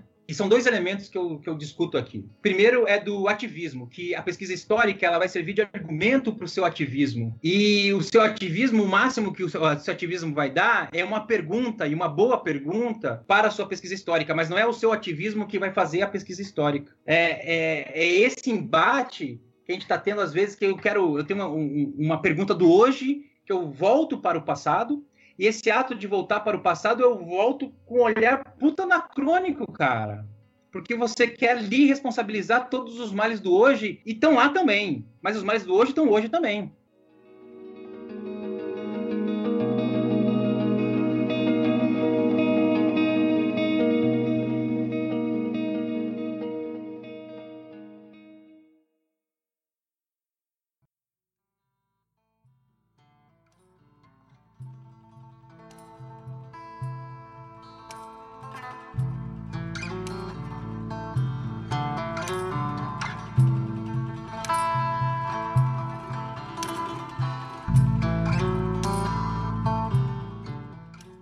Legal fazer um podcast, é a primeira vez que eu faço podcast, que eu, fico, eu fiquei fazendo várias vezes com a cabeça assim, enquanto o, o, Daniel e o Rafael falavam, porque a gente tá se vendo, obviamente. Cara, mas foi uma experiência transcendental, cara. Quero agradecer muito vocês. É muito legal. E, e essas. Eu acho que o ouvinte teve um ganho muito grande, né? Essa questão da culpa até se a história serve para fazer culpa, para culpabilizar as pessoas, a história vai julgar, é um tema que a gente colocou lá no Instagram, é um monte de gente discordou, e enfim, eu acho que acho que é super legal, acho que tem muitas questões boas aí, né, Rafinha? Não, eu acho que não só isso, eu acho que a, além do debate em si, né, além dos temas em si que a gente abordou hoje, eu acho que tem uma, uma coisa secundária no programa de hoje que pode ser interessante, que é o ouvinte que não está acostumado entender o que é um debate acadêmico né? Porque eu acho que a gente trouxe um pouco disso. Muito com, com uma informalidade, obviamente, aqui, a gente tá muito mais conversando do que debatendo de maneira formal, mas entender, né? Porque as pessoas têm falado muito sobre debater, sobre deve, deve, deve existir uma pluralidade de ideias, aí tem o programa da CNN lá, que eu vou colocar aqui um especialista e um, uma pessoa da esquina que discorda do especialista, e os caras acham que isso é um debate. Ah, quem é que venceu, quem é que perdeu? E entender que muitas vezes, né, esse debate ele é também uma construção. Eu cheguei aqui cheio de dúvidas, eu vou sair daqui cheio de dúvidas, mas são dúvidas diferentes das que eu cheguei, né? São questionamentos diferentes do, do, dos que a gente trouxe. E eu acho que isso, além de tudo que a gente conversou também, né, vai, vai poder ajudar quem tá escutando a gente entender que isso aqui é uma construção de debate, né? Que isso aqui é uma construção de discordar, entender, refletir, rediscutir, entender os limites dos, dos temas, né? E a aqui é as nossas angústias, né? Essa questão que eu estava falando do presente em relação ao passado são as minhas angústias também. E são a angústia do Daniel, são a angústia do Rafael. Na, na questão de, de a gente tentar entender esse passado, né? É, obviamente, por influência do Daniel, eu comecei a escutar o podcast, eu escutei vários já, e o que tem lá no Instagram e esse levantamento de um, de um debate, né? É, o legal da nossa conversa aqui, né? É, o nosso ouvinte não, não sabe, mas até abri uma cerveja aqui, porque me senti em casa, não, não só por estar em casa, mas sim porque as pessoas aqui me deixaram totalmente à vontade para problematizar determinados elementos que são caros para mim, são bem difíceis e, são, e não tem resposta. É, ah, eu vou pegar o especialista, né? É, vamos chamar o especialista e o cara vai fechar para mim. Cara, é, o que eu mais discutia com o Daniel antes de, de fazer o podcast aqui com vocês foi justamente isso. Eu falei, ó, Daniel, eu vou, vou subverter tudo e vou deixar tudo aberto, porque eu quero só debater com vocês, só pela experiência de debater, de fazer um debate histórico, é, obviamente entre amigos, mas se fossem inimigos também, escutar o que o outro tem a dizer.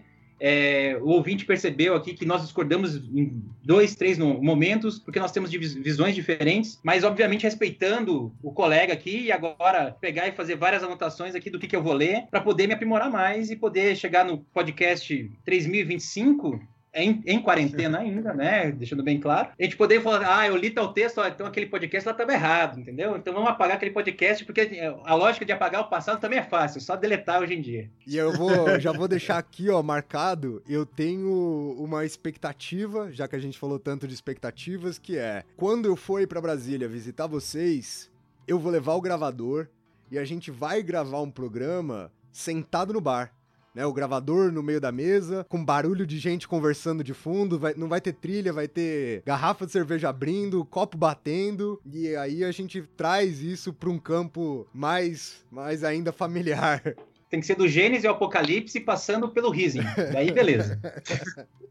Jonas, muito obrigado pela sua participação. Eu gostei muito aqui do programa, cara. Sempre vai voltar. E você já é o convidado especial do programa no bar, que a gente vai gravar em Brasília, se um dia as pessoas puderem sair na rua de novo. No bar do Renato Russo, né? No bar que o Renato Russo ia. É isso. Dani, fala um tchau pra galera. Falou, pirataria! Jonas, fala um tchau pra galera. Moçada, se for cair no mar, né? Por gentileza, nade. Não esqueça de seguir a gente no nosso Instagram, no arroba História Pirata. Valeu por quem escutou a gente até aqui. Obrigado e até o próximo programa.